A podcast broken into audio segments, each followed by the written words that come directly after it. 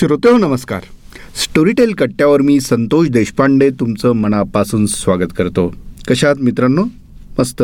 झकास येस उन्हाने त्रागलेले असाल पण तरीसुद्धा एक थोडासा शिडकावा सांस्कृतिक शिडकावा साहित्यिक शिडकावा तुमच्यावरती पडलेला असणार.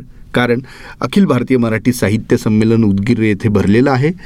दुसरीकडे मराठी सोशल मीडिया संमेलन देखील चालू आहे. विद्रोही संमेलन देखील आहे. असं थोडक्यातच एकूणच महाराष्ट्राच्या सांस्कृतिक साहित्यिक पटलावरती बऱ्याच गोष्टी उलथापालथा चालू बऱ्याच गोष्टी चालू आहेत आणि प्रत्येकजण आपापल्या पद्धतीने त्याचा आस्वाद घेत असणार. येस तर मित्रांनो अनेकांना संमेलनांमध्ये जायला आवडतं अनेकांना त्याच्या बातम्या वाचून समाधान मानावं लागतं. काही लोकांना संमेलनातून साहित्याची सेवा खरंच होते का नाही असाही प्रश्न पडतो.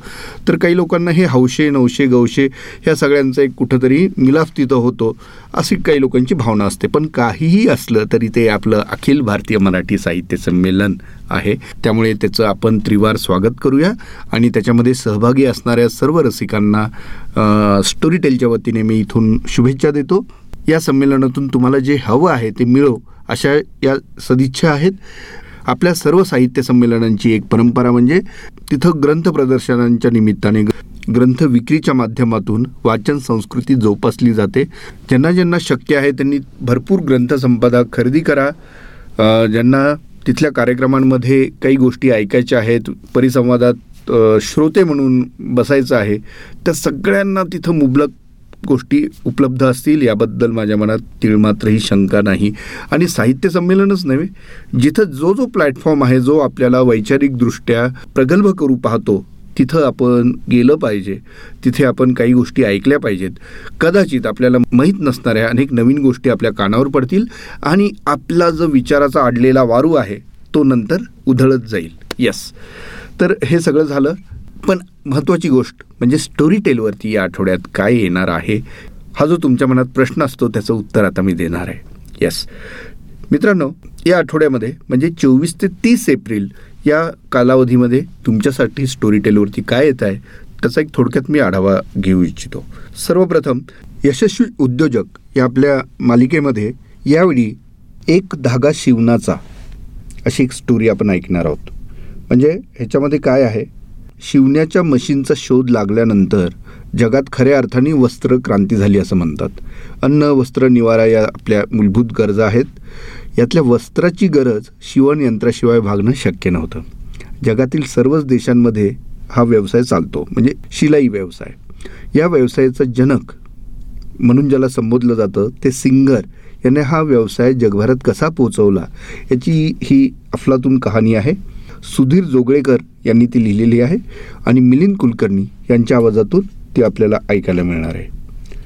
त्यानंतर चोवीस एप्रिलला असह्य ही सुहास शिरोळकर यांची अत्यंत गाजलेली कादंबरी आपल्या भेटीला येते. आहे सुहास शिरवळकर यांच्या वैशिष्ट्यपूर्ण शैलीत ही बँक रॉबरीवरची गोष्ट उलगडत जाते. बँक रॉबरी म्हणजे खरं तर गुन्हेगारीचा स्वतंत्र विषय व्हावा असा हा दरोड्याचा प्रकार. एकदाच हात मारून गब्बर माल मिळवायचा हा एक सोपा मार्ग. पण हा मार्ग बँकेच्या संचालकांनीच अवलंबला तर? आहे ना? संपूर्ण यंत्रणा जेव्हा या कटात सामील होते तेव्हा काय होतं? हा सगळा थरार असह्य मधून सुहास शिरवळकर यांनी मांडलेला आहे. आणि ही कादंबरी आपल्याला अत्यंत अत्यंत आवडणार. याच्याबद्दल माझ्या मनात तीळमात्र शंका नाही. जरूर ऐका असह्य ऋषिकेश देशपांडे यांच्या आवाजात. मित्रांनो त्यानंतर अठ्ठावीस एप्रिल रोजी आपण ऐकणार आहोत सुहेल देवची पराक्रम गाथा. अमिश त्रिपाठी यांची ही कादंबरी ज्ञानेश वाडकर यांच्या आवाजात आपल्याला ऐकायला मिळणार आहे.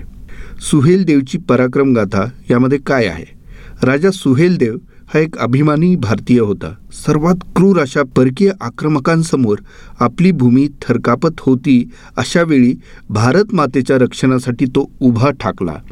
त्यानं सर्वांना सर्व जातींचे हिंदू बौद्ध आणि भारतीय मुस्लिम यांना त्याच्या नेतृत्वाखाली एकत्र आणलं. ते त्यांच्या मातृभूमीसाठी लढले आणि त्यांनी एक दैदिप्यमान विजय मिळवला. हा विचारच अंगावर रोमांच उभा करतो. पण भारताच्या या सुपुत्राकडून आणखी एक गोष्ट शिकण्यासारखी आहे. जेव्हा आपण भारतीय म्हणून एकत्र येतो तेव्हा आपण अजिंक्य असतो. देशभक्ती आणि भारत मातेबद्दलचं प्रेम हे तर या कथेमध्ये ओतप्रोत भरलेलं आहेच आहे.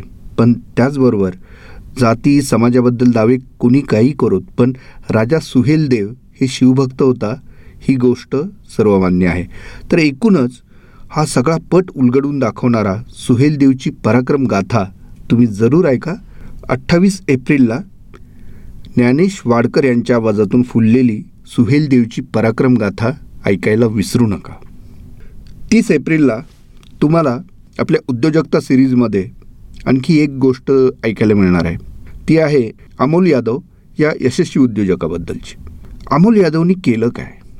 मित्रांनो तुम्हाला कदाचित कल्पना असेल की स्वातंत्र्यानंतर भारतामध्ये लढाऊ विमान क- तयार करणारी एकच कंपनी होती ती म्हणजे हिंदुस्तान एरोनॅटिक्स. ज्याला याचे म्हणतात या कंपनीवरती त्याच्या निर्मितीची जबाबदारी आली. हरिनारायण यांच्यावरती ही जबाबदारी येऊन पडली. अशा परिस्थितीत अमोल यादव या मुंबईच्या तरुणांनी हाती काही नसताना कुठलंही पाठबळ नसताना नव्या विमानाचं प्रारूप बनवलं. हे कसं बनवलं काय केलं त्यांनी त्यासाठी हे सगळं कसं बनवलं हे सगळं ऐकणं देखील अंगावरती रोमांच उभा करणारी गोष्ट आहे. तर जरूर ऐकू निळू दामले यांनी लिहिलेली ह्या उद्योजकाची कहाणी अमोल यादव यांच्याविषयीची ही कहाणी सचिन सुरेश यांच्या आवाजामध्ये ऐकायला विसरू नका तीस एप्रिल रोजी. तर मित्रांनो या आठवड्यामध्ये तुमच्यासाठी काय काय गोष्टी स्टोरी टेलवरती येत आहेत त्याचा मी थोडक्यात घेतलेला आढावा. मित्रांनो माझे हे जे काही शब्द आहेत ते तुम्ही ऐकून घेतलेत.